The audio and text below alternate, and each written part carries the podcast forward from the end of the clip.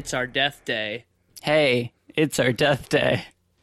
Guys, uh, have we have we done this before? Is it is it our death day again? I think it's our death day again. Have we recorded this episode already? I think it's Yeah. already. Did we record it yesterday? Didn't we, uh, We recorded on the 14th, didn't we? Yeah. Wait, what's today?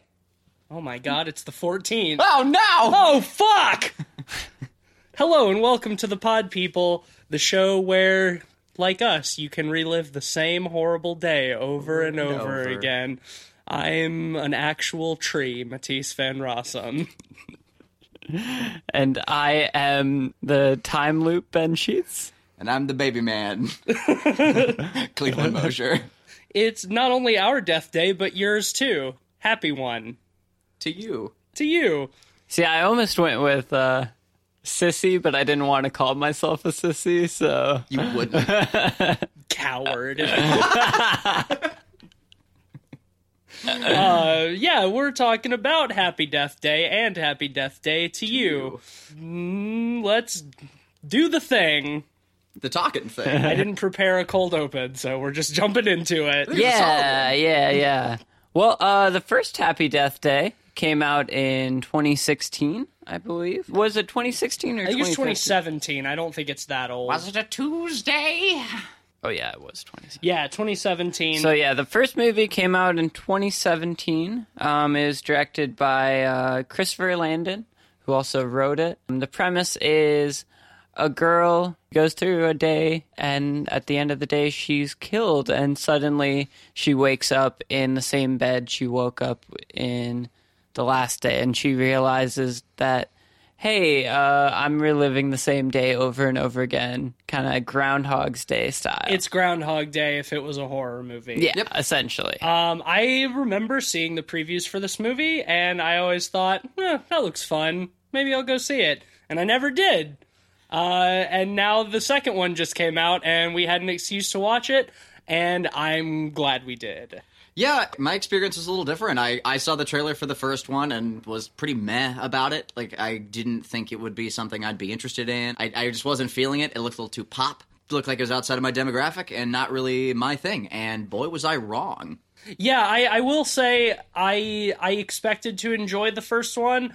I didn't expect to enjoy it for the reasons that I did. Yeah. Um, the the trailer certainly made it look a lot more like a, a pretty cut and dry slasher film with with a, a, a supernatural twist, and it's definitely more of a dark comedy uh, in in a way that the trailer did not quite reveal, and in a way that I actually really liked. Yeah, you know, I think it's appropriate to call this movie delightful in a lot of ways, like Certainly, we all were discussing earlier. Uh, yeah, I think this movie, uh, with the the tone it takes, makes it much less dreary than it could be, and I think it's a lot of fun overall with the slasher elements. You know, in the first one, we see her. The first like 15 minutes are her, just her going through the, the first day she experiences.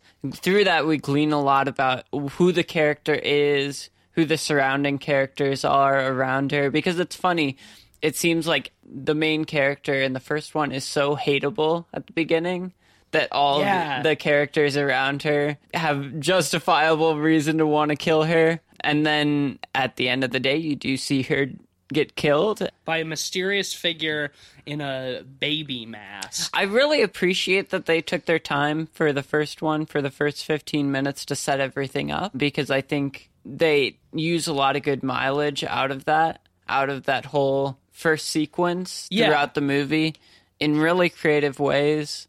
You have so many different things happening. Yeah, well, you get to see her go through those same occurrences in different moods, and that's pretty good It's- comedy material. I mean, it's a classic callback, and it's, it yeah, very it, well it's for that. it. You know, she she takes a path from where she starts, where she wakes up point A, and where she ends point B. It's the path between where she wakes up and her room, where we see most of the same stuff repeat.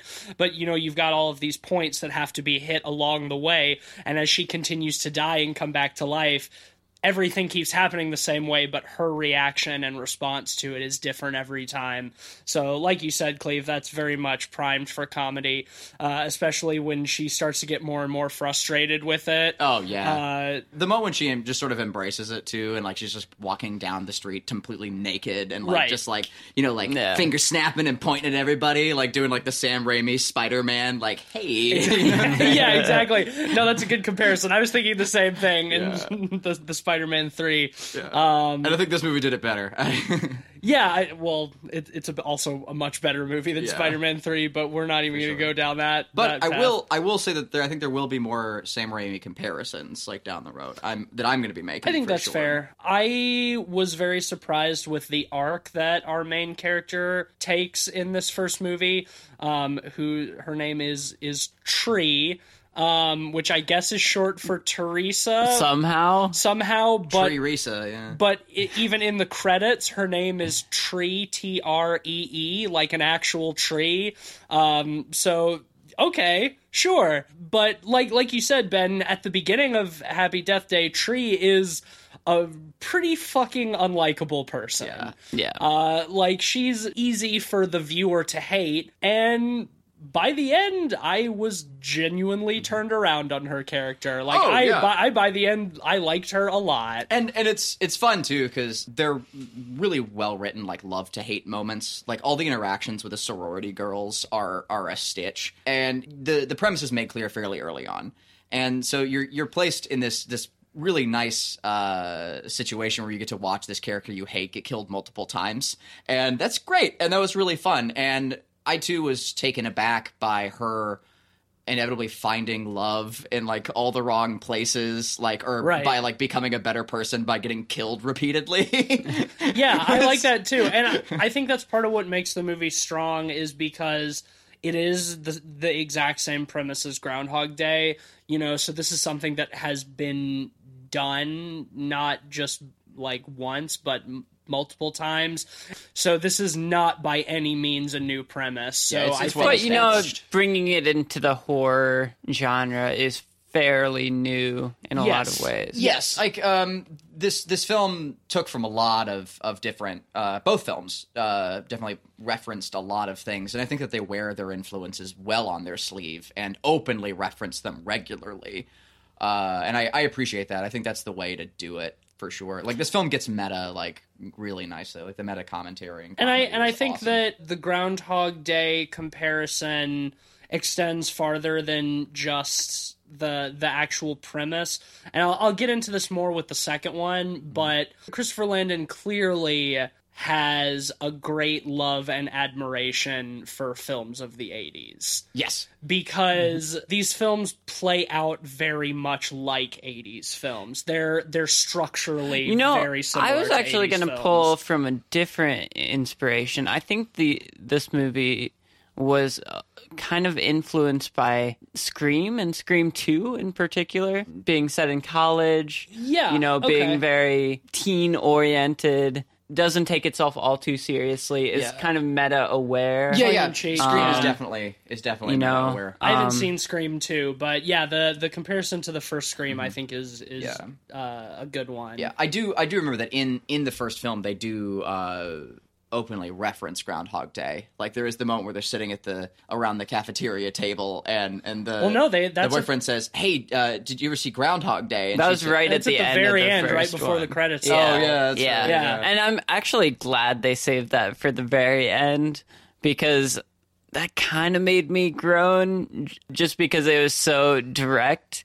Um, but the fact that it was put at the very end was like, okay, it's a nice capstone. I think it's the- you know, it's a the- good way to you know make light of that. I think that was the perfect place to put it because obviously the audience is already spending the entire movie making it. the comparison to Groundhog Day. And if they had said it like midway through the movie, it would, I think, have been Cheap. Yeah. groan, groan inducing. It would have made me roll my eyes. But the fact that like the the problem is resolved, everything's you know happy and, mm-hmm. and peachy at the end, And the then film has already made it and clear it's gone in its own on. direction. and right, and then right as the credits are about to roll, is like, "Hey, this is like that movie Groundhog Groundhog Day," Day. and she's like, what? He's like, you've never seen Groundhog, Groundhog Day? Day? Like as it's panning up in the Yeah. I and thought stuff. that you was know, great. and you know too that they're they uh they got to gig a lot of that because there there had to have been plenty of people who were watching the film or couples watching the film, and one person's then they had that very This is interaction. just like Groundhog Day. It's Yeah. like what? You've never seen Groundhog Day, and then like for the movie to do it, like I've reinforce that. honestly, I've never seen Groundhog Day. Same I'm, I'm Really? well,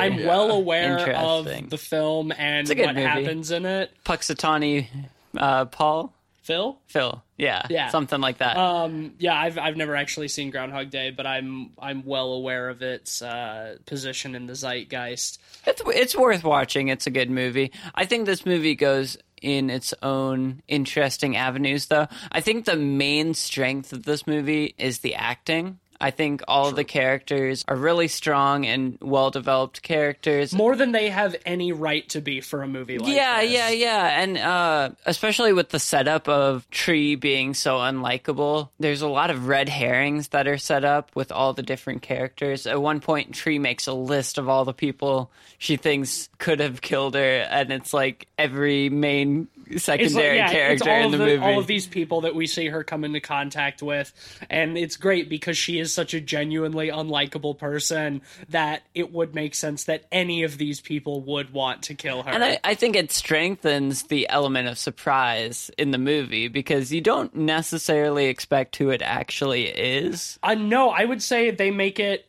the last person you expect in that it's the the character that you see her interact with maybe the least out of all of out of, out of everybody.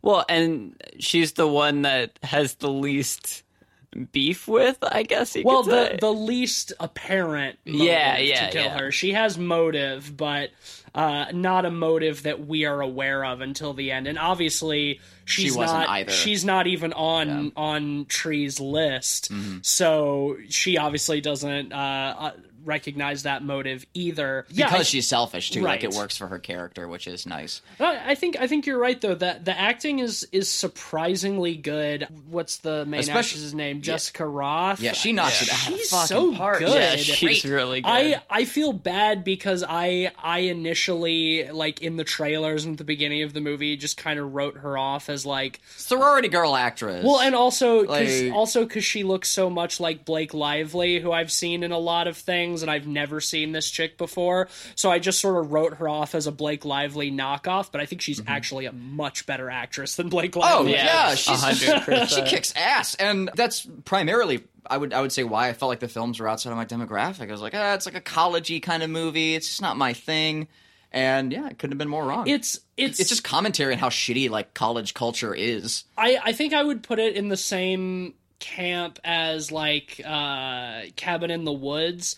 I don't think it's Yes. as I don't think it's as good of a film as Cabin in the Woods by a long shot. And you know, in the same in the same category as Scream as well, where they're extremely meta referential, they're extremely self-aware and they're about sort of deconstructing a lot of tropes of the horror genre, but not on the surface level. You know, they come across as very stupid, vapid, shut your brain off entertainment. And they're not. Like I said, I, I do think Happy Death Day is, is a step below Cabin in the Woods or Scream. Only But, just, I uh, think the the sequel like really helped elevate it too. Yes, Anyway. yes, and like, we'll- like, I'd, I'd I'd watch those films as soon as I watch Cabin in the Woods. We'll, I love both we'll get in. Yeah. We'll get into that, but uh, the, the sequel I think took it farther for I me as well. yeah, I think the writing in both of them kind of reminded me of Lord and Miller, guys who wrote Twenty One Jump Street Yeah. and Lego Movie and stuff like that, because it was so tongue in cheek and so uh, back to back to back. Yes. you know, Mm-hmm. you almost get whiplash from it sometimes. But I think that's one of its strongest points. I think the reason you know the characters have such a good arc in the movie is because the dialogue is so quick. Yeah, you know? um, uh, Rick and Morty vibes for me. Like pretty strong like with the the wacky science fiction stuff and like they keep stacking like sci-fi tropes on top of each other Well, that really that really comes in the second yeah. Yeah. we shouldn't talk too much about that. true true because in the in the first one one of the things that i appreciated at the end of the first one is that though she does eventually end up breaking the loop by solving her own murder the reason that the loop is initiated is never explained or even addressed i was okay with that in the first one I actually really appreciate that because honestly, my opinion is the closer you look into these kind of time loop movies and into the internal logic of them, the more they kind of fall apart. Oh right. Well, I mean that's And- exactly what like Doctor Who Correct. says. It's all wibbly wobbly, timey wimey, and we all laugh. It's because oh yeah, don't don't look too close. It just doesn't make any actual sense.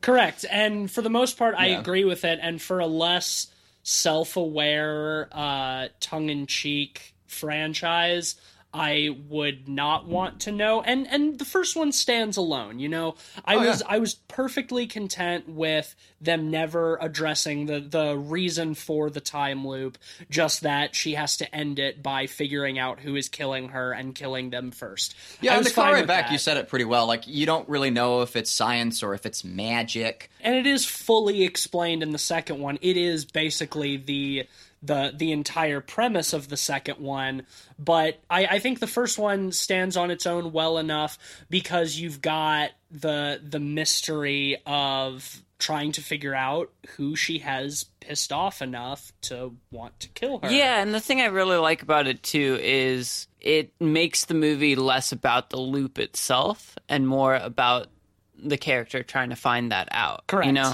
the and I films have very different goals in the story they're trying to tell. And I think that works really well in the first one here. I really like in in the first one as well uh, how once she realizes that every time she dies, she's just to start the same day over, and she loses the fear of death, that we get a really fun montage of her like crossing all of these possible suspects off her list and just doing kookier and kookier stuff. Uh, both of these films utilize montage extremely well. well. And montages, and that's one of those things where it really makes me think of like 80s Yeah. movies, you know, the especially like 80s teen centric movies where you've got these like kooky montages set to whatever pop music is, you know, uh, most popular at, at that time.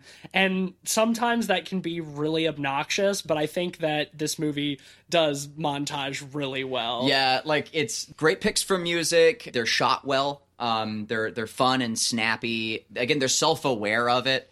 Um, you get a sense that the like she herself is is pretty much aware that she's in like a kooky montage, like the way she's kind of creeping around corners and stuff. Like it's, Right, and like peeking in windows. yeah, and- and it, it's it, you can't help but laugh with them. Um, and the the jokes that they set up during the montages too are some of the strongest in in both films. Yeah. uh, like like the the the ex boyfriend, like like you know finding out that he's gay and and whatnot, and like the oh of course, you know, like, those bits are all so tropey, and that brings me to a point I wanted to bring up too, which is in the first one there are a lot of like Hallmark, especially almost like Disney Channel moments, and I didn't mind them. And I had to ask myself why. To stop and be like, Right. I'm so jaded to these things. Like, why was I good for it in this movie? And I think it's just it's the self aware factor. Yeah, I think so. I, I caught myself doing the same thing, and once again, I'll talk about this more when when we get into the second one because it was the same. But I'm I'm so generally turned off by sentimentality in most movies, just because it's always so heavy handed and and feels manipulative, and it always just makes me roll my eyes. Yet in in this movie i i did the same thing. I was like oh wait wait a second. Like it's making me have the feels. Why why am i actually having the feels?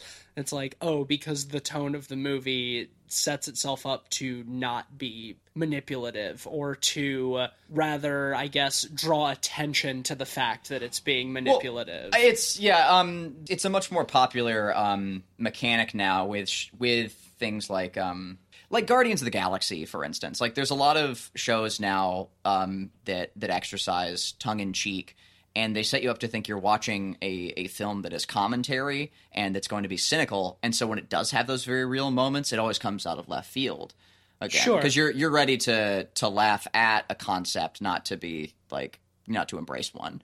So when you do come across it, it always catches you off guard, and I think it's a very effective tool. Yeah, and I think a lot of the, the strength lies in the arc of Tree going from being so unlikable to being such a likable character by the end. Right. The development of that as a likable character makes it feel more sincere and less heavy handed Yeah. in a lot of ways. Right, she's not set up as the character that you're supposed to uh, like and sympathize with, but through her journey and her development, you do start to to do so. And the reason I, I really I, I love that, and I feel like it works so well, is because it's through it's still through her eyes. We we see her come to terms with how much she doesn't like who she is, and like we see her actively choose to change it, as opposed to just the events tell her. You you do get a sense of recognition on her part. well, it's um, that sense of reflection that she starts getting as she goes through the same day over and over again, you know? Right, exactly. And that when she she starts to look at how many people would potentially have motive for wanting to kill her and it's sort of like a oh shit, am I really like this bad of a person? Yeah, it's all like, sort of self-reflect, Do yeah. like do these am I this hateable? Are, could I really see this many people wanting to kill me?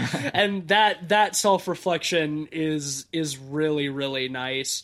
Uh, and I don't even I don't even mind the the development of the romance between her and and the the love interest character. Yeah, it's cute, That it's that fine. stuff would normally piss me off as well, but it also feels natural because like she wakes up in his dorm room every day, and just from having to start the same day over and over again dealing with him, that she starts to fall in love with him. because like even when through she's at her worst, like he's just he's always in his- just like a nice guy Uh-huh. and that when she actually like decides to tell him what's happening like he's actually on board to believe her instead of just being like oh this cra- get this crazy bitch out of my room you know Yeah, that that actually bring brings us something that uh, another thing that both the films do well, uh, and that's there is a lot of self awareness to script aspects that can often be really frustrating or annoying or repetitive. This film gets what is too much and what's obnoxious and tends to to cut before before it gets to that degree.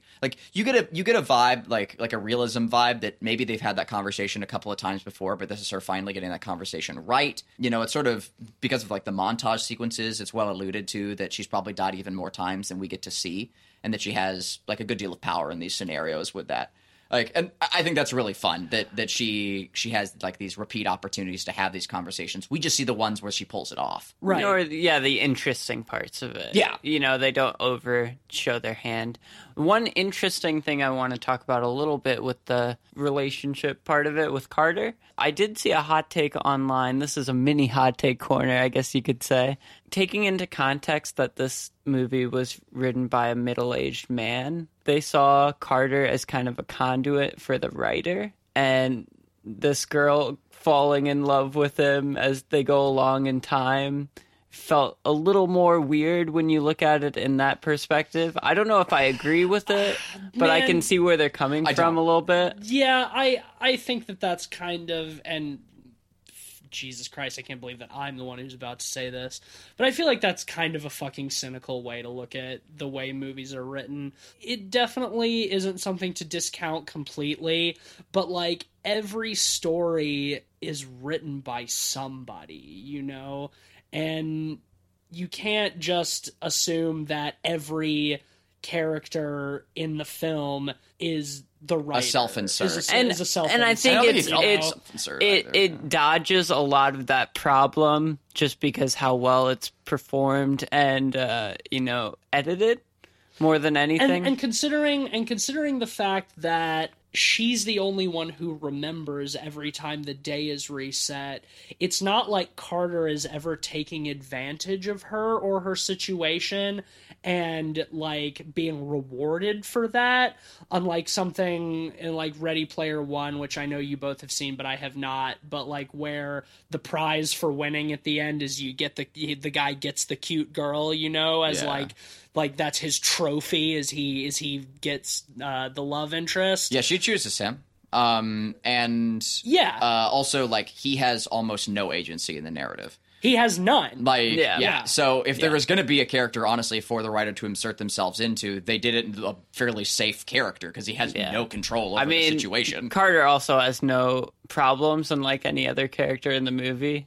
I don't know. I- I, I saw that hot take and I wanted to dish it out just because I think it's I- good fodder for conversation. Yeah, I, I disagree with that one. I, I I I think that's an overly cynical. I way do to see look where at they're it. coming mm. from, though. I think it's I think it's healthy to look for those sorts of things. I'm definitely not discounting like the practice of looking for self inserts in writing and like the sleazy aspects of if I'm like older male writers like writing those perspectives. I think that those things can be Well, dangerous and I think- Sure. whatever. But I don't think this is a case. I where- think I don't think this you is can case look in this at you know the comparison between this and something like Slender, where teenagers are just written like complete garbage. Right. You know? Yeah. No, that's a very good point. Like this movie was handled so much better. I did see in the IMDb trivia that originally this movie was originally going to come out around 2007, and Wow. it was going to star Megan Fox oh and no? be produced by Michael Bay. Oh no!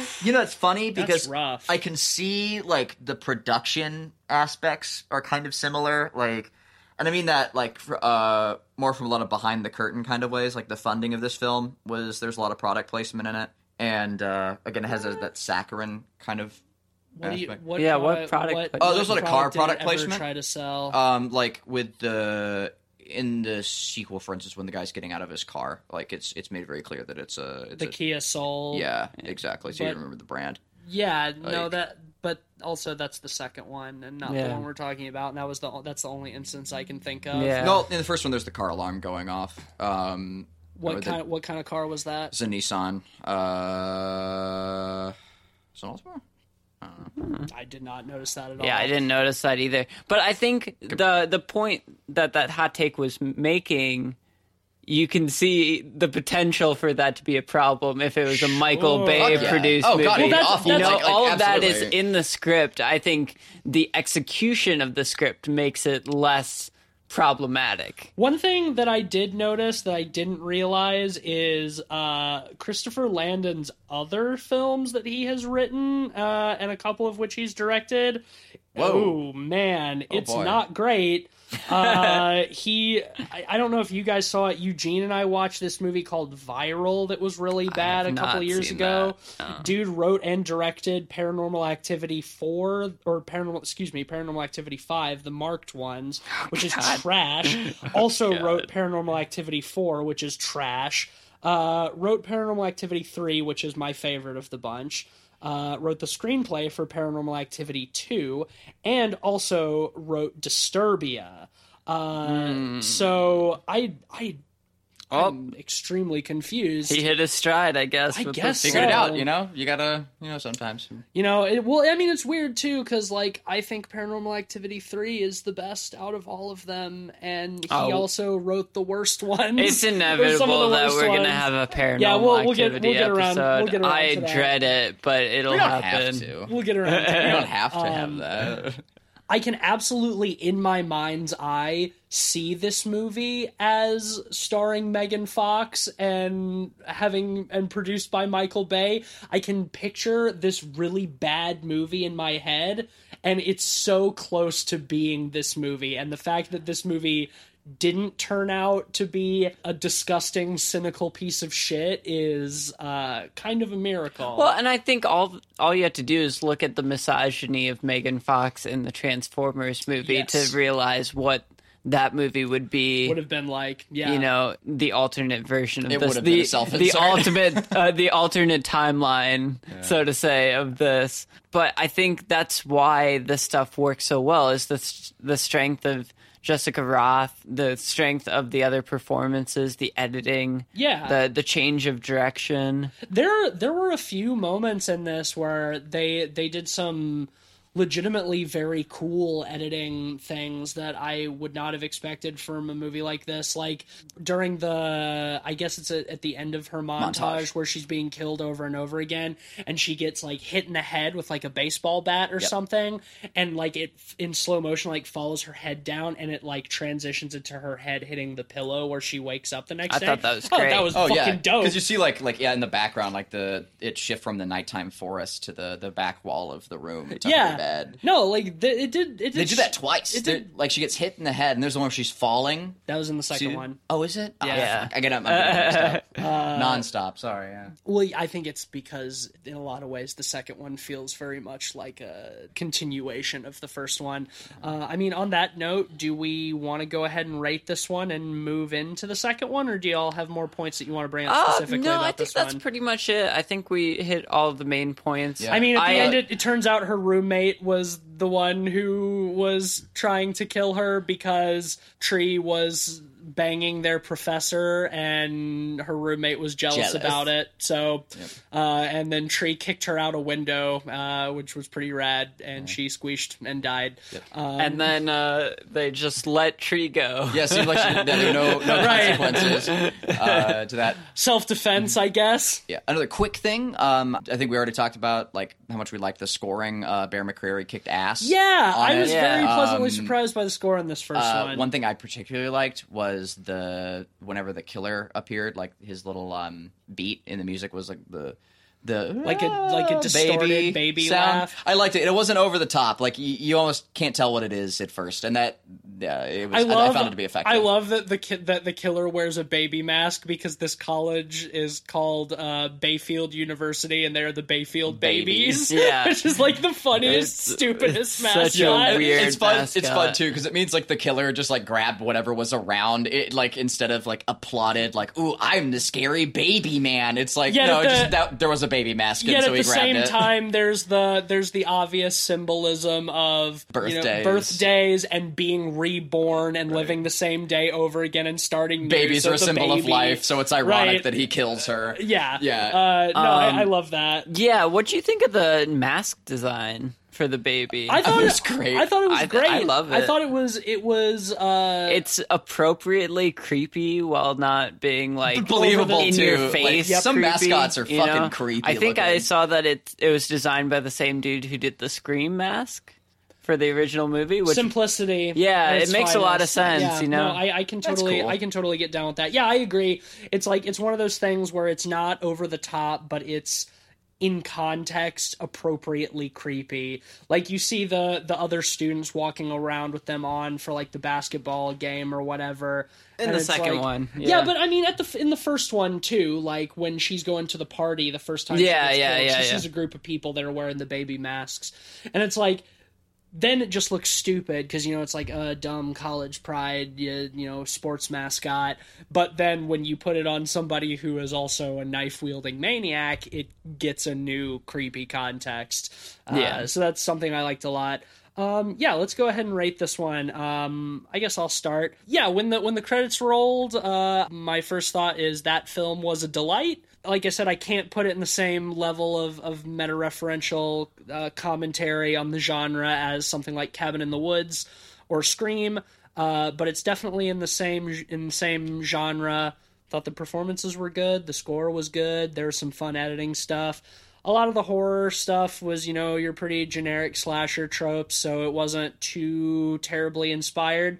But overall, I thought it was a really solid film. Uh, strong three and a half out of five for me. Yeah, I think uh, this movie worked really well. I think it was just a really cleanly executed concept. You know, we've seen Groundhog's Day before, it's been done before, but uh, they brought something to the table, putting it into the horror genre without it feeling dreary or anything else. And that's mostly due to a really great script, uh, really great acting, pretty solid score. I think more than anything, the mystery element of this movie helped it escape some of the tropes of the genre, um, which I I thought was to its benefit in a lot of ways. Um, I ha- I did have a couple minor problems. Um, I'd probably give it a four out of five. Um, it was a really solid watch. honestly, like like what do I have to to pick apart with this film? A- any questions I had, like we're we're open for the sequel, and we'll get into that in a second. Um, and how those were resolved. Really, like the only critique I had was her name was Tree, and that's a little weird. Um, and and that's not even a fucking critique. Like, yeah, no, like four out of five. Like, maybe you know what? Fuck it, four point five out of five. It's a great fucking movie. All right, well, that'll uh, give us an average of four out of five pods for Happy Death Day. Uh, and before we move on, uh, I think it's time for a word from our sponsor this week.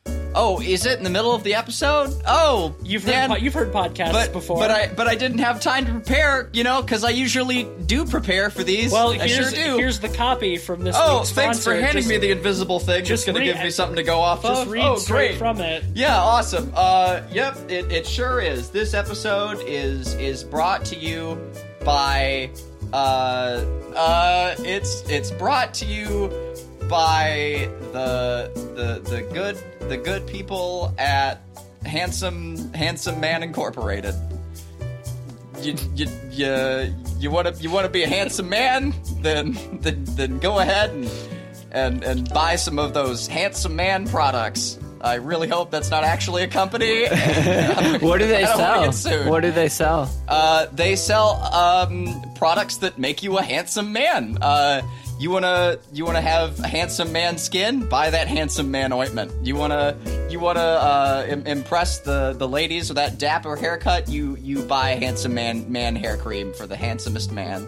You you name it, they they got it, buddy. It's have you have you ever been to the the handsome man warehouse? They got it all there. They sure do. I actually have been to the Handsome Man warehouse. I went inside and they stripped me down and lathered me up and uh, As is customary. And you know, once they rinsed me off, gosh darn it, I was more handsome than I've ever been in my life. Mm-hmm. But the only problem is it only lasts for a limited time, so you gotta keep buying those handsome man products. Well, here. And and guess what? After you go once, you just get the itch. You get the itch to go back. I am very itchy right now. Well, I think. Oh, well, here at the end of the copy, it says we have to uh, sing the. We have to collectively sing the handsome man song. Apparently, so you guys, you guys ready? Yeah. A one, a two, and a one, two, three. Handsome man, handsome man. He's a handsome man. Wanna be a handsome man. Handsome man. He is so Lather me up and make me a handsome man. Handsome man. All right, and now we're back back to the show, you guys. Um, we're uh yeah, so we just got back from seeing Happy Death Day to You. Uh, that just came out yesterday at the time of this recording, and boy, did, did we have a time seeing this Oh. fucking movie! Oh my god, we do have to get to this, don't we? I, I feel like we have to preface Oh, just no. our, our story of going to see this movie.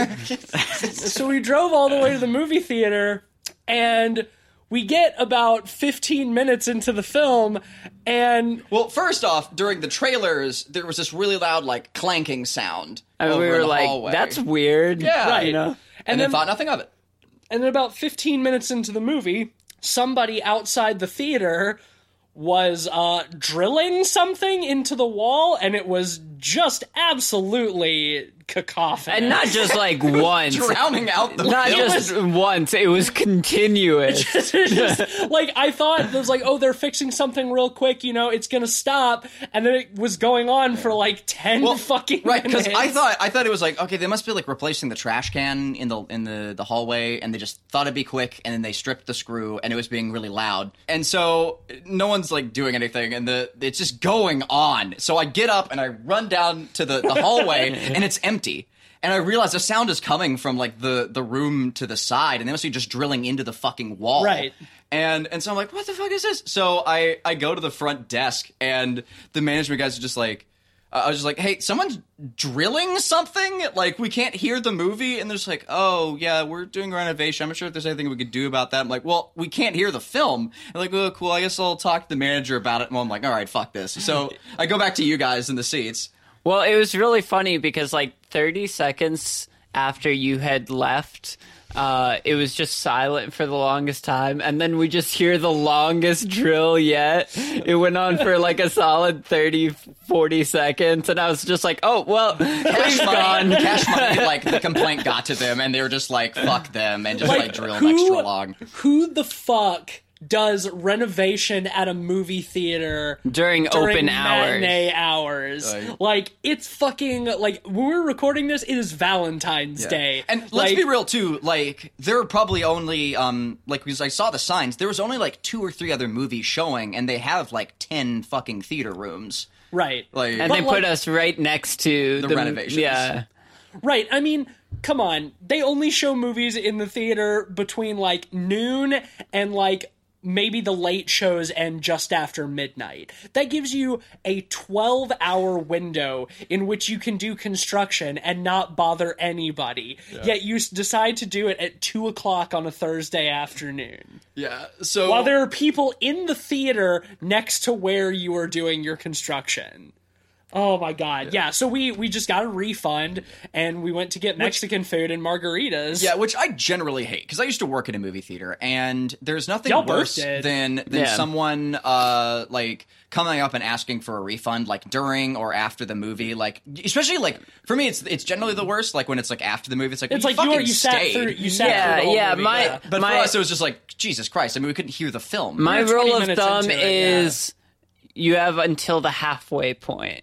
If you go over halfway, it's like eating more than half of a burger and then trying to return it. You know, like is there's no problem getting a refund for a movie if there's if you hate it immediately, you know, or if they're doing construction Well, right, outside, yeah, that was you one know. of those things. It's like we we could genuinely not hear the dialogue because of this fucking power drill. Like it was insane. Normally I'm not a I'm not a type of guy who like wants to get refunds or anything. same. but it's like we have to talk about this movie on our goddamn podcast. Like we gotta we have to actually be able to understand I what's I happening. can't fucking focus like Right. while that's going on. That's crazy. Yeah, so we uh, went and got Mexican food and a pitcher of margaritas, and then went to another showing at a different theater. uh, so it was like reliving the same thing over and over again because we had to sit through most of the same previews because we showed up late, and then sit through the first Yeah. the same first Honestly, twenty I minutes think of the movie. I think that's the thing I'm the most bitter about is that I had to watch the La Llorona tra- trailer twice today. I no, you didn't Uh, because no. you walked in, saw that the La Llorona trailer was going, and said, "I'm going to go to the bathroom." and Oh, turned yeah, around and right. yeah, you, you dodged that. I forgot about that. Yeah, the margaritas hit me. Yeah. Uh, yeah, so um, Happy Death Day to You picks up pretty much right where the first one ends off, or rather, uh, a, a periphery character in the first one is uh, waking up and caught in a similar death loop. Well, yeah, it's interesting because one thing we forgot to mention is with the first one, playing off the premise with the uh, Universal card, they played the yeah. Universal card like three times in a row. Um, you know, kind of getting that idea Looping of back, yeah. looping over and over again. And in this one, it's essentially split in three, and you see three versions of it. That are just like slightly off beat from one another. Yeah. And then they combine together. Yeah, so even before the movie starts, it gives you the idea that maybe this one's about parallel dimensions, which it is. Uh, it starts with the the roommate of Carter, the the love interest character from the last one. We only see him in the first one. Uh, every time she wakes up, right as she's leaving, he walks in asking if Carter got that fine vagina. So it starts with him, you know, waking up in his car because Carter made him sleep in his car while he Which had smells like hot pockets and feet. feet, which they have to keep reiterating. But it is a nice car. It is a Kia Soul, yeah. That was that was that was probably a little bit of product placement. Um, then so we follow him and we see that he is working on uh, with some of his friends uh, some sort of mysterious science project to. Prove that you can slow down time at a molecular level is that what they're doing I don't Some- remember what it, the, its It was- initial yeah, premise was. like- it's a it's a it's a big science sphere that Yeah, does and we're something- bombarding particles with lasers, and it does thing. it does and, time and, things and we use the word algorithm a lot. yeah, convoluted mess just to get the plot going. Yep. Which is fine.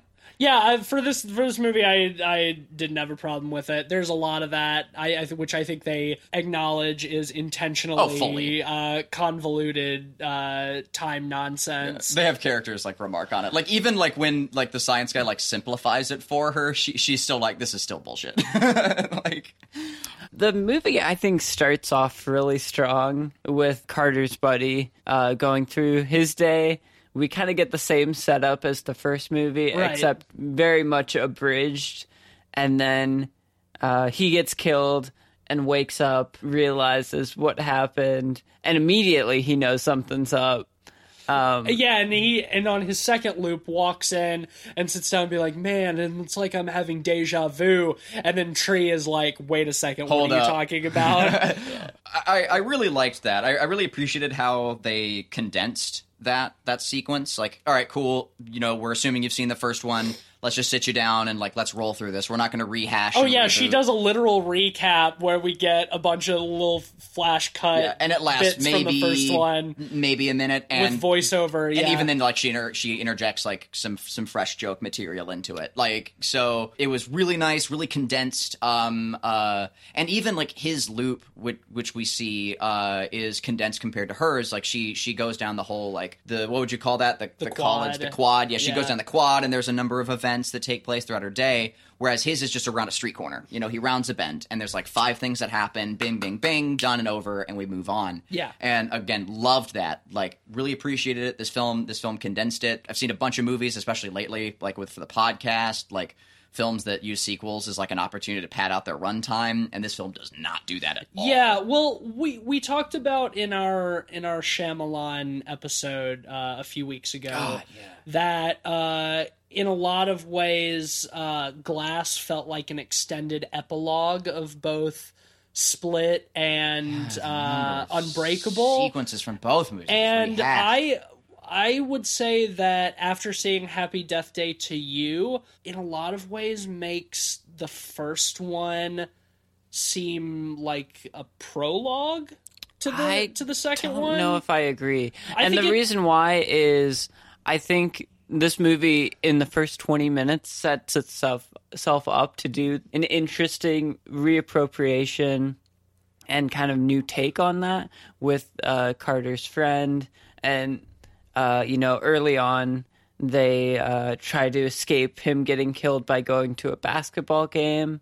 He gets hunted down there. He almost gets killed, and they end up killing the killer, and not killing him, but they knock him out and realize it's Carter's friend. Yeah. And I thought, you know, having that conceptually was a really cool avenue to go down. You know, you, you start the time loop, time paradox type of thing. Um, and I thought having two of them was a really cool idea. And then I feel like they kind of abandoned that for, I- for the same thing as the last one. Well, exactly. Well, like that's which is what I think Tisa's point was. Um, like, and I, I kind of appreciated that. I, I like that the the camera like centered back to Tree again. yeah, no, I because the the idea is that the the focus. the machine or whatever that they've created uh has you know sort of created a time paradox you know sci-fi stuff and so ryan has to kill himself in order to stop the the dimensions from like doing something happening yeah, and- that was really convoluted. I all all all time travel multidimensional stuff like that is complicated. yeah, but they emphasize it more in this movie than they did I- I- Happy Death Day. Just in order to get tree into the alternate dimension. Yeah, Like, but I, I I would have much rather see more with Ryan than see just Tree go about the same Oh, thing with it being recontextualized in My- a different way. Yeah, I- my favorite I moments disagree, were that. like like uh, that actually brings me to my next bit about like my next um Raimi comparison. Like she goes full Bruce Campbell in this movie and I oh it was great yeah like I know like I her think- reaction just like all right fuck it and like goes outside and is just like like her reactions to those sequences like we get another take on that and it's so different from the others and it was one I kind of wanted to see.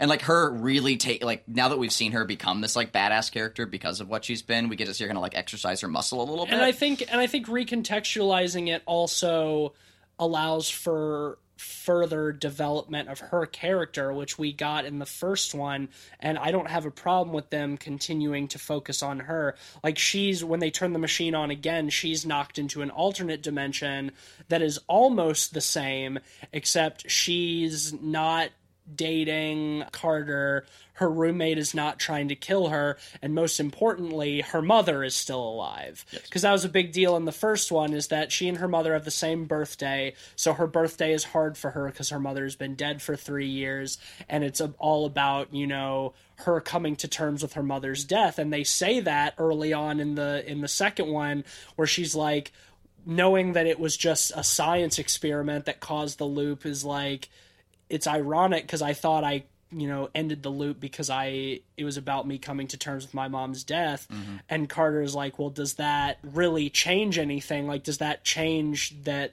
the fact that you've grown as a person you know and and I think that I think that to put then you know where she's sort of at peace with who she's become and then to put her in this alternate universe where Where she has to come to terms with her mother's death again. well, she has to choose between having something new and moving forward with Carter or living in the past and having her mom. So I think it's quite different, and I mm-hmm. think that it it recontextualizes her character in a way that allows for more growth. Like the the Ryan character is a fun, you know, goofy character to laugh with, you know, in at the beginning for the setup, but I don't think I would have wanted to spend the whole movie with that character. No, he's he's fairly dopey. Like he's he isn't that in control. Where I she mean- knows everything to do. Like In- he's he was a mechanism to to knock tree into the other. In universe. fairness, we start with a really unlikable character at the beginning of the first one, and I think the reason it works is because there's an arc. No, but he's he's not an unlikable character, but I don't think he's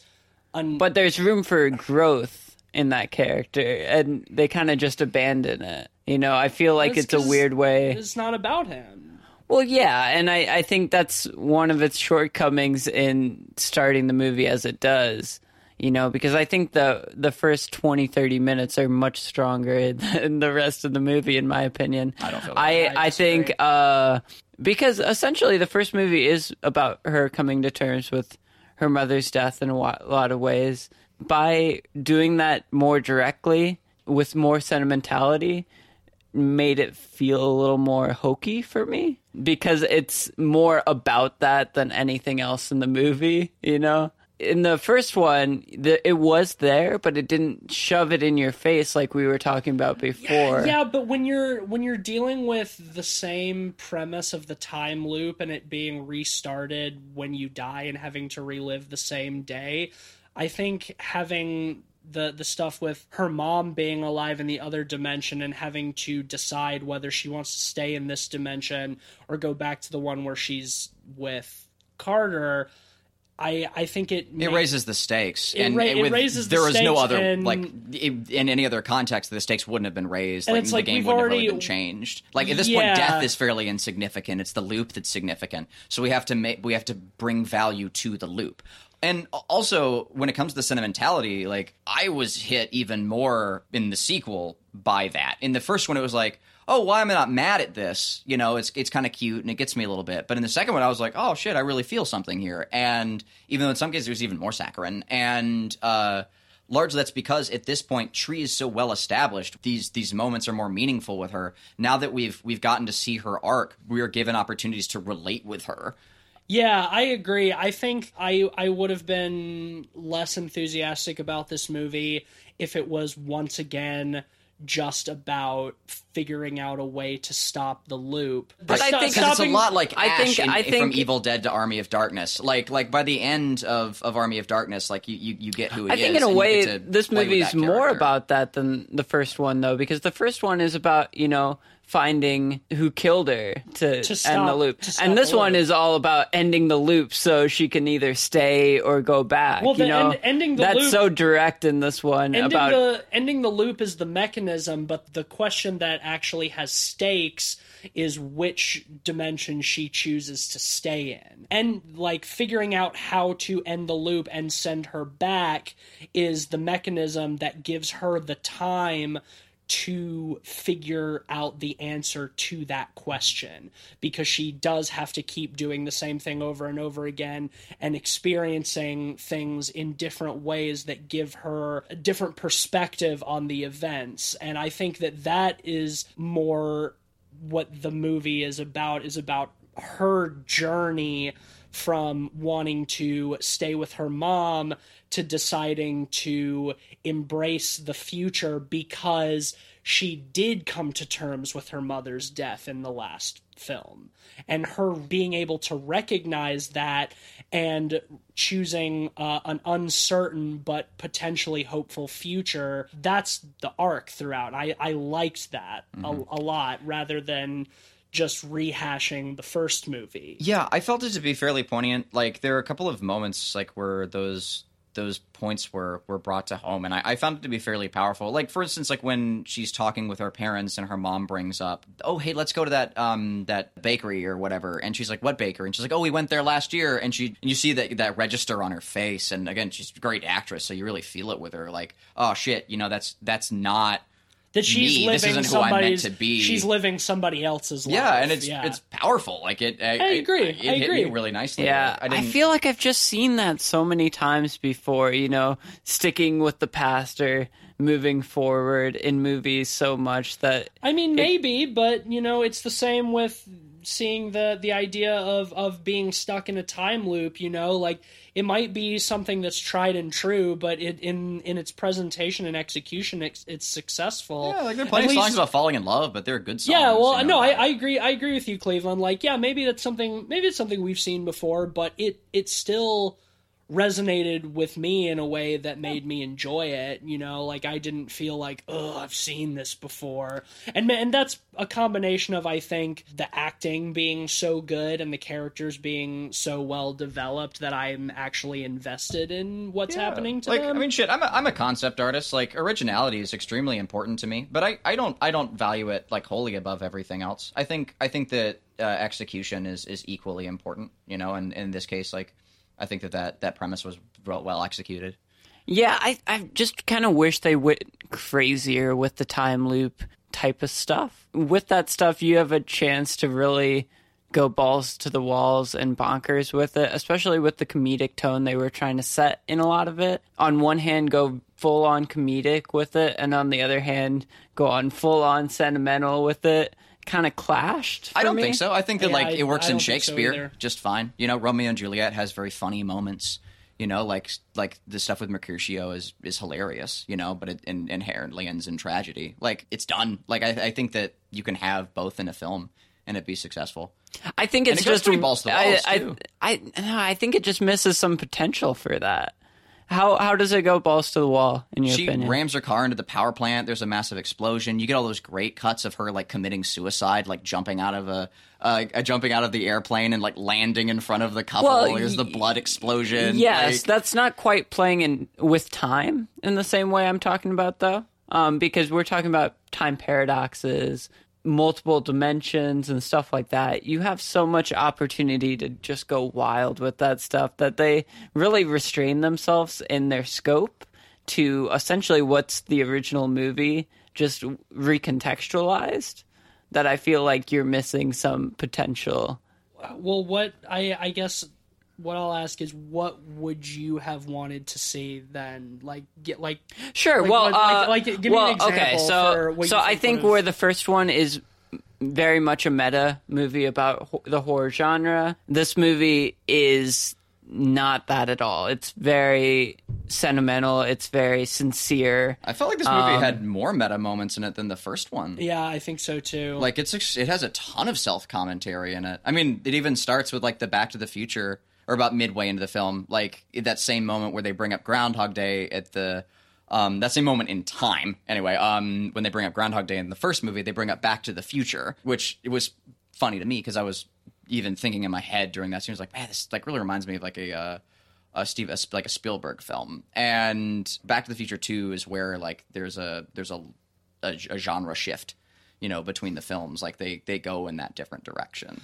And I, I think that there's a lot of very self aware stuff in especially in the second half with the killer and there being two of them and how it's sort of like secondary to the main plot because like the killer's not coming after her but she feels a responsibility to still try to stop the killer because it's affecting other people rather than her. And then to have it be intentionally convoluted over and over again at the final confrontation where the second killer turns out to be the professor who she was having an affair with in the last movie but is now having an affair with her roommate Who was originally trying to kill who was her. originally trying and to then the wife her. shows up. and then the professor's yeah the professor's wife shows up. And then she just acts like fucking Palpatine, which is great because throughout both of the films, like everyone, like all the commentary focused around her characters. She's so nice. Why would anyone do anything to her? And she's the worst of all. and then and then the professor's just like I want a divorce and, And shoots shoots her. her. and it's just like in the span of like five minutes, it just continues. It just to, reinforces. uh, I got to get out of this world. This world is fucking dumb. it continues to get more and more cartoonishly convoluted in a way that's obviously extremely intentional. I would even say balls to the walls. Like I was Like- I was just wishing there was more of that though.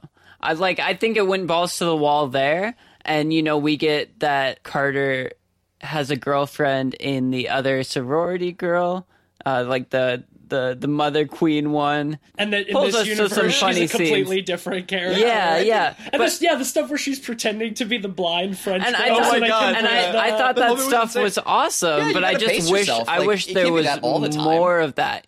Well, I think I think they don't go far enough with that concept, you know, because while there is a couple moments of that, it doesn't feel like that different of a world. I don't you know, know. It feels it feels like a logical escalation of the first movie, and considering the the post credit scene we got that is setting up the the third movie, which you said is already in production, Yeah. right? Yeah. With fucking DARPA showing up and seizing the machine, and then having to bring them to the lab because we don't know how to work it. and We figured you guys might be able to help us out. Like it's so fucking corny and eighties. yeah, the men like, the men in black show up. Like right like, exactly Jesus. no I, I think that's extremely self-aware and i think it's setting it up for a further escalation of the craziness into whatever the third Yeah, one Not is gonna unlike be. the Back to the Future trilogy. Like yeah like- that's true yeah. Well, I mean, in fairness, in my opinion, the second one is the weakest of the Back to the Future trilogy. is that the West or the future one? The future one. The future one's my favorite. Mm, I, I think the the Oh. problem I have with it is it essentially just acts as a bridge between the first and the over third the Western movie. one though, like the commentary in the future one is so good. Hey, that's a whole nother conversation. Yeah, but I think a good example of what I was hoping for with this movie is since I think the first one is so well contained, they needed to escalate it in a different way. I was, you know, thinking of movies like 22 Jump Street, for example, which is uh, Phil Lord and Chris Miller, like I was talking about before, but they take that same concept and turn it to 11 in a lot of ways, just go absurdist and very over the top with it. yeah And I think that that's the reason it works for me, where this movie doesn't quite go far enough in that respect to really hit all of its marks. I still think the acting is as great as it was in the first. I think the writing in terms of dialogue is still snappy and really solid. I think this one is. f- I think I laughed more in this one than Yeah, I did in the first one. It's really granted, granted, the the first one was m- much more focused on writing the line between horror and comedy, whereas I think this one is much more so just straight comedy. yeah, well dropped horror The- and went the- sci-fi. Yeah, the yeah, it is very sci-fi. Like there's still the the killer aspect, but it's it's in the periphery. Yeah. uh, which I was okay with. But Yeah, yeah, if the it- if the killer bit, like when she goes to the alternate dimension, had still been on like the front line and had been that twist, it- I think it would have been frustrating. But because the the killer was like a totally secondary aspect of the mechanism at that point, right like, her her that was dying the way to do it. Yeah, her dying over and over in this one was her continuing to kill herself because she had to memorize all of the algorithms and tell them the next day when they didn't remember which ones didn't work so she just had to keep killing herself so Uh, I know I thought that stuff was really fun. Yeah, it was really great too. Like how in the span of like two regular days, she's gone from being this like horrible sorority asshole to being like a good person who like has a deep understanding of quantum theory.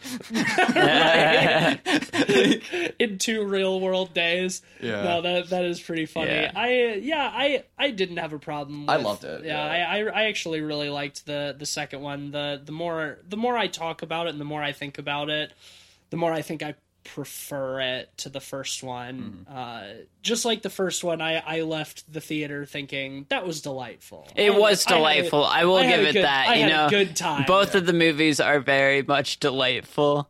Um, I do have you know more issues with the second one just because I feel like it was some missed potential. Um, but I think for what it was, it was pretty okay. You know, it was pretty solid. I really like the principal character that they introduced in this Oh, one. yeah. I think that was another thing that the- reminded me of '80s films so much, like something like Ferris Bueller's Day yeah. Off, where you have the the uh, villainous teacher character who's like trying to foil the teenagers' plans. He yeah, was great. Yeah, he was great. Um, the whole scene where uh, the the other sorority girl comes in acting like a blind French girl. that was fucking Yeah, because, Probably my because of favorite this scene alternate of the universe, movie. she's an actor, and, And she's a good, she's a more decent person. She's not as scuzz, scummy as she is. when in, she is, she's just scuzzy in a different way, Right. And it's oh, great stuff.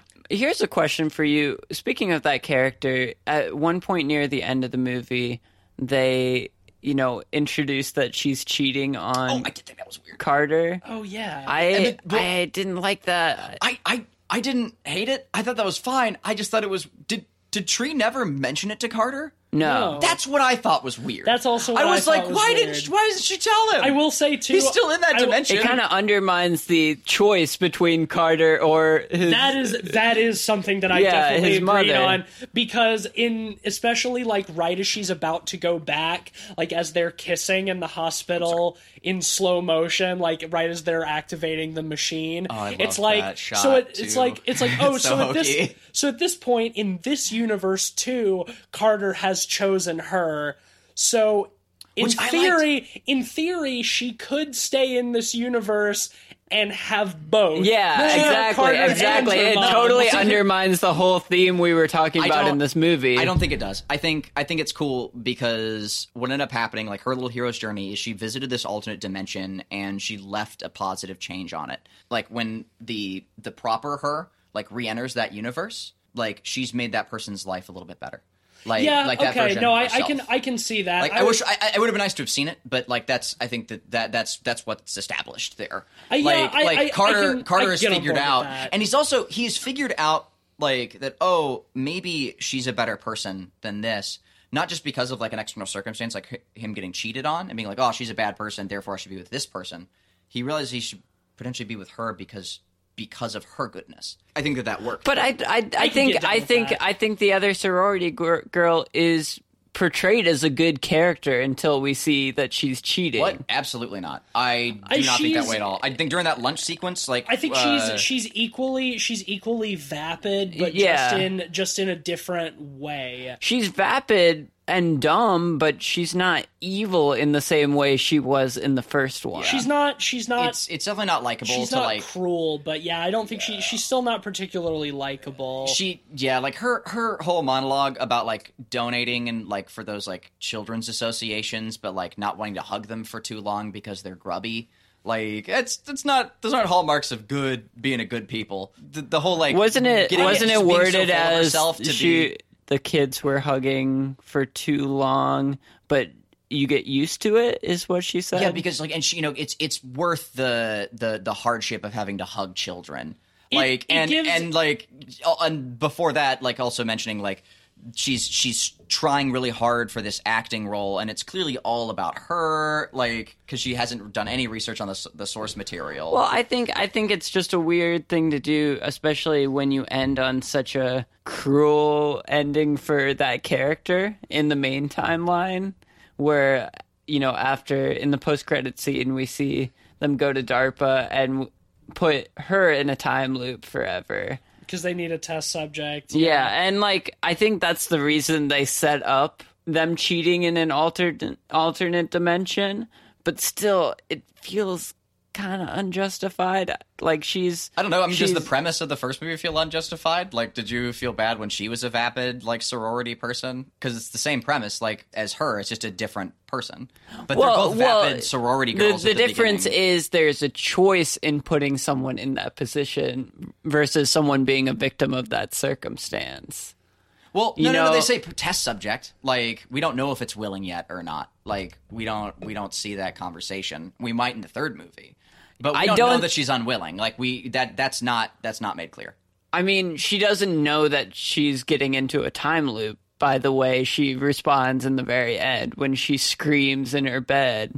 Like, it's very clear that she wasn't uh, a knowing participant in this. Potentially. I mean, we don't know what she's screaming from. We don't know what the other like outlying circumstances. Yeah, are. I, I don't think we can speculate too much on on that, but I, I do think that while she's not as like openly cruel as she is in the original timeline, I still don't think she's portrayed as a particularly good person. It's more like she does these things so she can get the the praise from it that it's really more about I mean, she her. in the first movie, like she stomps on people around her too. Like there's like the sorority meeting scene, and like she like reduces that other girl to tears. Like she's a bad person.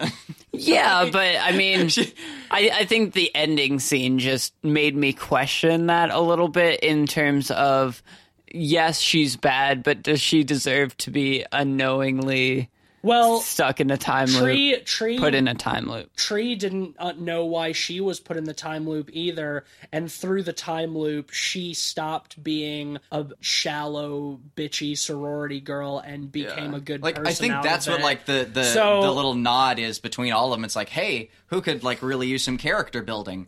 Guess what? You know, and then right like that maybe they put her in the in the same loop and get a similar result i don't know we'll we'll have to wait and see when the third one Yeah, comes and out. But it's like Inevitably. uh, the, the time loop is inherently like it's a it's a it's a cycle out of death. Like it's about as safe as it could be in that regard. Like I think yeah, like it's it's definitely a nod towards like oh yeah, like she could use some character building. I went through this. That's one thing I wanted to talk about a little bit. You talk about the cycle of death not being, you know, that harmful. The least harmful it could be. But they do mention in both movies the more times you die, the weaker you get. I think- and that think was that is up totally until the unclear cycle is in broken. both movies. Yeah, it is. It, well, especially in the because first they one. don't act weaker really. Besides the one time they collapse in both she, movies. she acts she acts weaker when it's convenient for the plot for her to act weaker. It's one of the the, the loosest parts yeah of the film. i do agree, agree with that. I, I didn't Um, i didn't like that very much in either film Yeah, it doesn't bother me just because like it. I think the assumption is like that is broken when the the loop is ended. it's not harmful in the sense that there are no lasting consequences to your actions because you just restart the day. But I mean, if you never escape the loop, like that, it is literally hell. You know, you're you're like literally caught in eternity and not being able to change anything and never growing and never changing your relationships with people and never able to finally die. So I think it is it is harmless in the sense that as long as you can escape it, you can Yeah.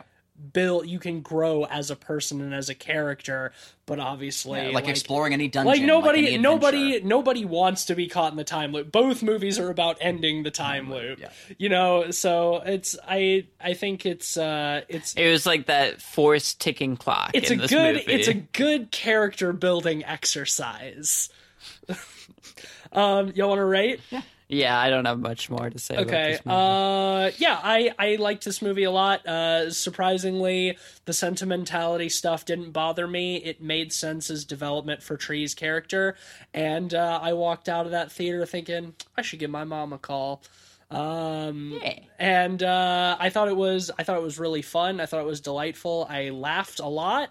Uh, overall, a, a much much better movie than I was expecting. Um, I think when we and I guess we'll get into this in a few minutes, but I think when we made our predictions for these movies, I was pretty cynical about it. Uh, I'm gonna give it a four out of five. I I liked this movie quite a bit. Yeah, well, I wasn't quite as keen on it as both of you guys. I enjoyed a lot of it. I I mean, a lot of the strongest elements of the first one carried over to this one, whether it was the acting or the writing, the music, or even some of the editing choices. You know, you get some similar edits where she like falls and it transitions the scene in a Yeah. really cool way. I thought all of that stuff was really cool. I just feel like they kind of missed out on some some potential to take it drastically in a new direction in something that feels a little more fresh um, than this one did. I was kind of underwhelmed by that. The sentimentality kind of fell flat for me as well. Like I said in the first one, the more you inspect time loop uh, stories, the more gaps in logic there are. And since they delved into that a little bit further in this movie, some of those problems were a little more apparent for me. So I'm going to give this a three out of five. I still think it's worth checking out, um, but I would definitely recommend seeing the first one first. Yeah, um, I loved it. I I think I think that this this film approached like uh, sci-fi uh, with the same sort of tongue-in-cheek uh, level of commentary that it approached uh, horror in the first one. Um, I I loved it. I, I loved uh, how cleanly it was con- built into the first one. I definitely got a vibe that the scripts were written at the same time, which is a rarity and a luxury. The acting was hilarious. The one-liners were great. I was I was giggling throughout this entire movie, um, and was even hit by the sentimental moments unexpectedly. I'm going to give this film the same rating I gave the first one, 4.5. That will give Happy Death Day 2U a slightly lower average uh, than the first one, uh, 3.9 out of 5 pods. Um, or excuse me, 3.8. Uh, yeah, I, I, I liked it. love I, that. I I think think it's that's uh, a very appropriate rating. I think it's pretty uh, if if you're looking for something fun to go see in the theater, either with your friends or with your your boyfriend or girlfriend or whatever, uh, it's it's a good one to get some laughs out of. And while I agree, I think you'll appreciate the second one more if you see the first one. I don't think you have to because the first one does a nice abbreviated recap, so you're You'll not, get more out of it though. Like You'll you'll get you'll get more her out of- reactions to it, like seeing her grow as a character. You'll get more out of it, but you won't be lost going into the yeah, yeah, one, yeah. Not having they the make it one. very welcoming to new viewers. yeah. Uh, okay, so now that we've done that, let's uh, check our results. Yeah, so this is the third movie we predicted in our 2019 preview. Uh, if you haven't listened to that one, check it out. Uh, we put it out near the beginning of the year. Obviously, this movie just came out, so we don't have the full weekend box office. Yeah, um, we'll yet. update on that we'll we'll have that week. next week. But we have a preliminary Rotten Tomatoes score. Again, this might change before next week as well as more reviews come in.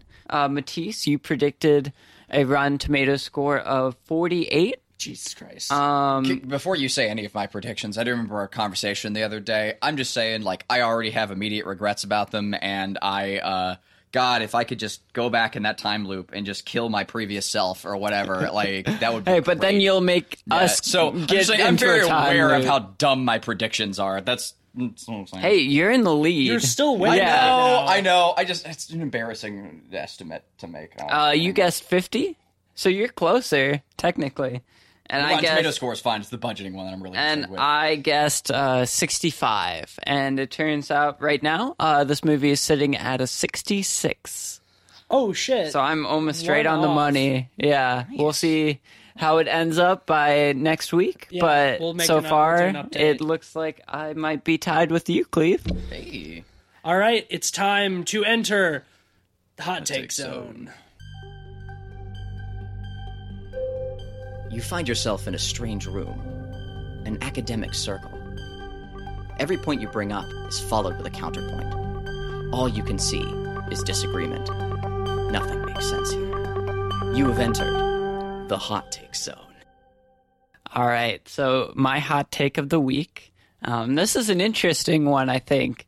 Uh, the last one spurred a lot of conversation, so I'm excited to see if this one spurs as much. I think this one we may be more in agreement on, but I think in general it's a bit of a hot take. Okay.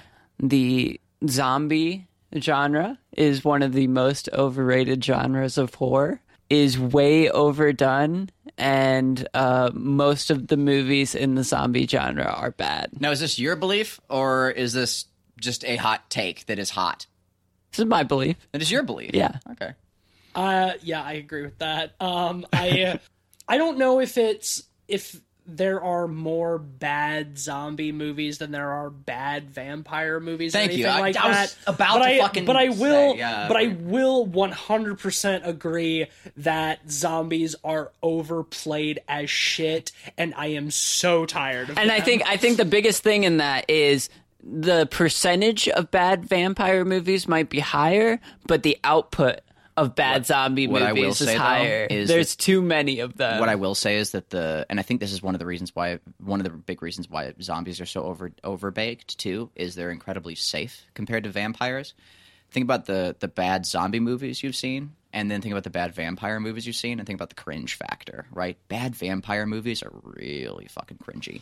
Right? Yeah, in, in- in a way that zombie just- movies can't be. they're just zombie they're just movies are just lukewarm. boring, Yeah. yeah. and like I think that's part of the problem is like when it's even when zombie movies are bad, they're inoffensive, and that's I mean that's a dream for a marketing team, right? And and that that helps your your pro- that can help your project be greenlit. And when it's that popular in the zeitgeist, it's fairly cheap, it's fairly easy to make, especially over vampire stuff.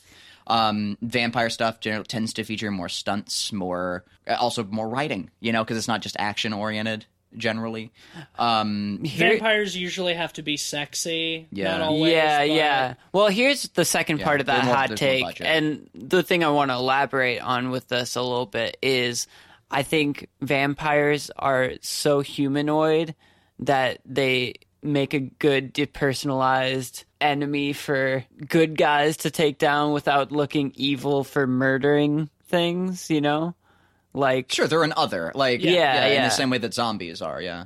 well, I was talking about zombies. You said Oh, I did. vampires. Okay, say yeah, I, I meant v- zombies. Don't you gaslight me now. Uh, yeah, I meant zombies sure. uh, because you know that's an easy way to just make that marketable as an action trope without getting into moral issues at all. Yeah, and I think I think uh, going back to vampires is that because vampires either began as people or are so similar to people and that they are still aware and conscious there opens up a lot more ground for that that question on morality like how many vampire movies have you seen where the vampires are actually the good guys and that the vampire hunters are the bad guys Yeah, and You I think I think I think the gap there is the humanization. You know? Right, exactly. Whereas The zombies, intelligence. zombies are are a symbol of mindless consumerism. All they do is walk and eat, and Yeah. they're they're completely devoid of anything that. And- that and makes- it's funny because even in the human. even in the Omega Man or the original I Am Legend, the the zombies in it are much more akin to vampires. Yes. they're Right. they they they have dialogue. Um, yeah, I agree. I think it's it's tricky for me. I mean, yes, like zombies very much so exist as an other you can feel comfortable like killing in your fantasy. It's an excuse to engage in mass slaughter. Like from a morally freeing perspective, and Yeah, there's not- that that you can take what you want from it. in some but- ways there's not a lot of depth into moral questions with zombies uh, it's more about the human interaction Yeah. in a world with zombies You're more than anything morally- else. yeah. Whereas with vampires, you do have more of those questions. yeah, you know, it's a more nuanced. I think thing. also in a way, while the Dawn of the Dead trilogy of the Dead trilogy is some of the greatest, you know, examples of zombie movies, I think they kind of also ruin the genre in a lot of ways because every zombie movie after that falls into the same zombie tropes pretty much the only difference is whether they're slow or fast I wouldn't, I wouldn't blame a good work for its shitty imitations. No, I, I agree with that. I, I don't think that the the Dead trilogy is to blame for that. It's more of the shitty copies uh, are blame. yeah, for it, lack of lack of imagination in in advancing or developing on the ideas that the Dead trilogy establishes. The the Dead trilogy is like the gold standard for zombies. Like that is the the the best. Yeah, yeah, yeah, I agree. Of it, of it done right, and you have so many cheap imitations where people are really lazy about it. It's like, oh yeah, I like Dawn of the Dead. Let's Make a zombie movie. Yeah, well, and I think that's the double edged sword of having such a gold standard. I think while it is a legitimately great movie and a great series, I think it has cemented in filmmakers' idea that to make a zombie movie, you have to make a Romero movie. yeah, okay. You know? to a degree. And in a lot of ways, that isn't necessarily true. I mean, some of my favorite zombie movies outside of that are completely different, you know, in Yeah. terms of how zombies are made, you know, what it takes to kill them. I think of like Return of the Living Dead, for example, where they're like hive mind flesh beasts almost, but still very much zombies. And they're semi intelligent and stuff. You know, you don't see many different takes of zombies in the zombie genre. Yeah, yeah, I, I for mean, the most it's, part. it's all pretty much the same. Yeah, I mean the biggest key differences are whether they move fast or slow, really, and Yeah. that's true. I um I know it's I know it's not a film, but I do I do want to bring up. Uh, If you say The Walking Dead. no, Okay. um, it's funny. It would seem like I was. No, uh, the la- uh, the Last of Us. Actually, um, I did want to bring up that. I think that that, that is their approach to zombies is, is fairly original with the clickers and like the fungal growths. Like they Being plant based. yeah, like they they have an, a really nice um, aesthetic to them that is that did feel very original to me. Um, and terrifying too, and also as a narrative went, like that does not leave you want for for writing. Yeah. uh, it's it's one of my favorite writ- written games. But you know, I've- it's the the Last of Us. and 28 days later, like you know, But the the thing is, is that uh, which we sort of touched on already, that The Last of Us also does, is that zombies, like zombie stories, are not so much about the zombies themselves. It's how humanity and society devolves in the wake of the zombies. Yeah. In The Last of Us, they're a setting. Right? They're a setting. You know, it's it's like. Uh, They're the walls of the saloon. they're yeah, in the they are a, no they are they Yeah. are a di- they're a disaster you know it's like they're they are mindless they are they are in in in a sense a force of nature whether it's man-made or not and then they are you the look at backdrop of the apocalypse. Right, and then but then in stuff like The Last of Us and fucking uh, Dawn of the Dead, uh, it's like and and even uh, The Walking Dead when The Walking Dead was good, uh, it's not about the zombies. It's about the the real villains are the other people, the people who use the backdrop of a zombie apocalypse as an excuse to descend into sadism and cruelty Right. and selfishness and and stuff like that. So it's like zombies make a really good backdrop, but as interesting villains, they're not. and they're I, not I, much I of think one. that's why